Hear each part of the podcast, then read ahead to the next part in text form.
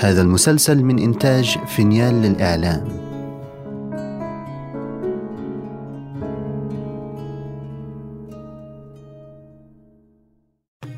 كان يا مكان في بعيد البلدان. ملك يسهر ولا ينام إلا على قصص الإنس والجان. وبلغني أيها الملك السعيد أن زمرد قد أمرت ببناء ميدان لتقام فيه وليمة للجميع كلما هل شهر جديد. وقد عرفت أن جوان الشاطر الذي خطفها قد جاء إلى الوليمة وجلس أمام صحن أرز حلو ليأكل. فمد يده إلى الأرز ثم أطلعها من الصحن وهي مثل خف الجمل ودور اللقمة في كفه حتى صارت مثل النارنجة الكبيرة. ثم رماها في فمه بسرعة فانحدرت في حلقه. ولها فرقعة مثل الرعد وبان قعر الصحن من موضعه. فقال له من بجانبه الحمد لله الذي لم يجعلني طعاما بين يدي لأنك خسفت الصحن بلقمة واحدة. فقال آخر دعوه يأكل فإني تخيلت فيه صورة المقتول. فتجاهلهم جوان فمد يده إلى اللقمة الثانية وأراد أن يدورها في يده مثل اللقمة الأولى. وإذا بالملكة صاحت على بعض الجند وقالت لهم هاتوا ذلك الرجل بسرعة ولا تدعوه يأكل اللقمة التي في يده. فتجارت عليه العسكر وهو مكب على الصحن وقبضوا عليه وأخذوه قدام الملكة زمرد. فشمتت الناس فيه وقالوا لبعضهم إنه يستاهل لأننا نصحناه فلم ينتصح وذلك الأرز مشؤوم على كل من يأكل منه. ثم إن الملكة زمرد قالت له ما اسمك؟ وما صنعتك؟ وما سبب مجيئك مدينتنا؟ يا مولانا السلطان اسمي عثمان وصنعتي خولي بستان وسبب مجيئي إلى هذه المدينة أنني دائر أفتش على شيء. ضاع مني. علي بتخت الرمل. فأحضروه بين يديها. فأخذت القلم وضربت تخت رمل. ثم تأملت فيه ساعة وبعد ذلك رفعت رأسها. وقالت له ويلك يا خبيث كيف تكذب على الملوك؟ هذا الرمل يخبرني أن اسمك جوان وصنعتك أنك لص تأخذ أموال الناس بالباطل وتقتل النفس التي حرم الله قتلها إلا بالحق. ثم صاحت عليه وقالت يا خنزير اصدقني بخبرك وإلا قطعت رأسك. فلما سمع كلامها اصفر لونه واصطكت أسنانه وظن أنه إن نطق بالحق ينجو. فقال صدقت صدقت أيها الملك ولكني أتوب على يديك الآن. وأرجع إلى الله تعالى. لا يحل لي أن أترك آفة في طريق المسلمين. خذوه واقطعوا رأسه وافعلوا به مثل ما فعلتم بنظيره في الشهر الماضي. وفعلوا ما أمرتهم به.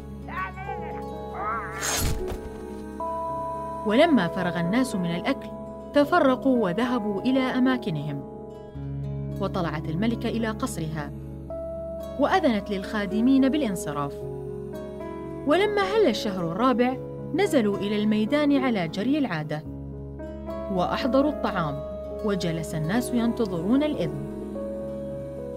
وإذا بالملكة قد أقبلت وجلست على الكرسي وهي تنظر إليهم. فوجدت موضع صحن الأرز خاليا وهو يسع أربعة أنفس. فتعجبت من ذلك. فبينما هي تجول بنظرها إذ حانت منها التفاتة فنظرت إنسانا داخلا من باب الميدان. يهرول حتى وقف على الصمام فلم يجد مكانا خاليا إلا عند الصحن. فتأملت فوجدته الملعون الذي سمى نفسه رشيد الدين. وكان لمجيئه سبب عجيب وهو أنه لما رجع من سفره أخبره أهل بيته أن زمرد قد فقدت ومعها خرج مال. فلما سمع ذلك الخبر شق أثوابه ولطم على وجهه ونتف لحيته. وأرسل أخاه برسوما يفتش في البلاد. فلما أبطأ عليه خبره خرج هو بنفسه ليفتش على أخيه وعلى زمرد في البلاد. فرمته المقادير إلى مدينة زمرد. ودخل تلك المدينة في أول يوم من الشهر. فلما مشى في شوارعها وجدها خالية ودكاكينها مقفولة. ونظر النساء مطلات من النوافذ فسأل بعضهن عن هذا الحال. فقلن له إن الملك يعمل صماطا لجميع الناس في أول كل شهر وتأكل منه الخلق جميعا وما يقدر أحد أن يجلس في بيته ولا في دكانه. ودلوه على الميدان. فلما دخل الميدان وجد الناس مزدحمين على الطعام. ولم يجد موضعا إلا الموضع الذي فيه صحن الأرز المعهود. فجلس فيه ومد يده ليأكل. فصاحت الملكة على بعض العسكر وقالت لهم هاتوا الذي قعد على صحن الأرز. فعرفوه بالعادة وقبضوا عليه وأوقفوه قدام الملكة زمرد. فقالت له ويلك ما اسمك وما صنعتك وما سبب مجيئك إلى مدينتنا. يا ملك الزمان اسمي رستم ولا صنعت لي لأنني فقير درويش. هاتوا تخت الرمل والقلم النحاس. فآتوها بما طلبته على العادة فأخذت القلم وخطت به تخت الرمل ومكثت تتأمل فيه ساعة. ثم رفعت رأسها إليه وقالت يا خبيث كيف تكذب على الملوك؟ أنت اسمك رشيد الدين وصنعتك أن تنصب الحيل للنساء وتأخذهن وأنت لا تعلم الدين. فانطق الحق وإن لم تنطق الحق فإني أضرب عنقك. فأمرت به أن يمد ويضرب على كل رجل مئة صوت وعلى جسده ألف صوت وبعد ذلك يقطع رأسه. ففعلوا ما أمرتهم به. ثم أذنت للناس بالأكل. فأكلوا. ولما فرغ الناس من الأكل انصرفوا إلى حال سبيلهم. وطلعت الملكة زمرد إلى قصرها وقالت الحمد لله الذي أراحني من الذين آذوني. ثم إنها شكرت ناظر السماوات والأرض. وأنشدت هذه الأبيات. تحكموا فاستطالوا في تحكمهم وبعد حين كأن الحكم لم يكن لو أنصفوا أنصفوا لكن بغوا فأتى عليهم الدهر بالآفات والمحن فأصبحوا ولسان الحال ينشدهم. هذا بذاك ولا عتب على الزمن. ولما فرغت من شعرها خطر ببالها زوجها علي شار فبكت بالدموع الغزار. وبعد ذلك رجعت إلى عقلها وقالت في نفسها لعل الله الذي مكنني من أعدائي يمن علي برجوع أحبائي. فاستغفرت الله عز وجل وقالت لعل الله يجمع شملي بحبيبي علي شار قريبا إنه على ما يشاء قدير. وبعباده لطيف خبير. ثم حمدت الله ووالت الاستغفار وسلمت لمواقع الأقدار وأيقنت أنه لا بد لكل أول من آخر وأنشدت قول الشاعر كن حليما إذا ابتليت بغيظ وصبورا إذا أتتك مصيبة فالليالي من الزمان حبالا مثقلات يلدن كل عجيبة. اصبر ففي الصبر خير لو علمت به. لطبت نفسا ولم تجزع من الألم. واعلم بأنك لو لم تصطبر كرما صبرت رغما على ما خط بالقلم.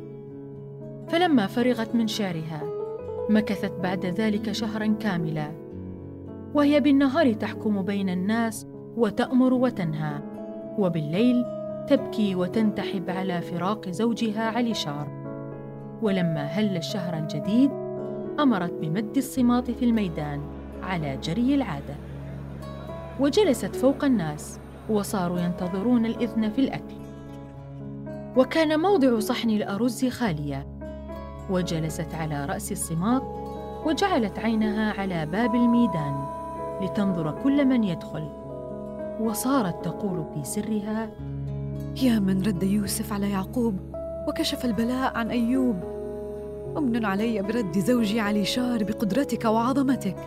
إنك على كل شيء قدير يا رب العالمين.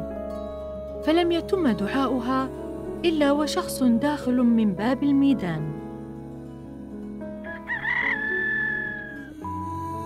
وأدرك شهرزاد الصباح فسكتت عن الكلام المباح.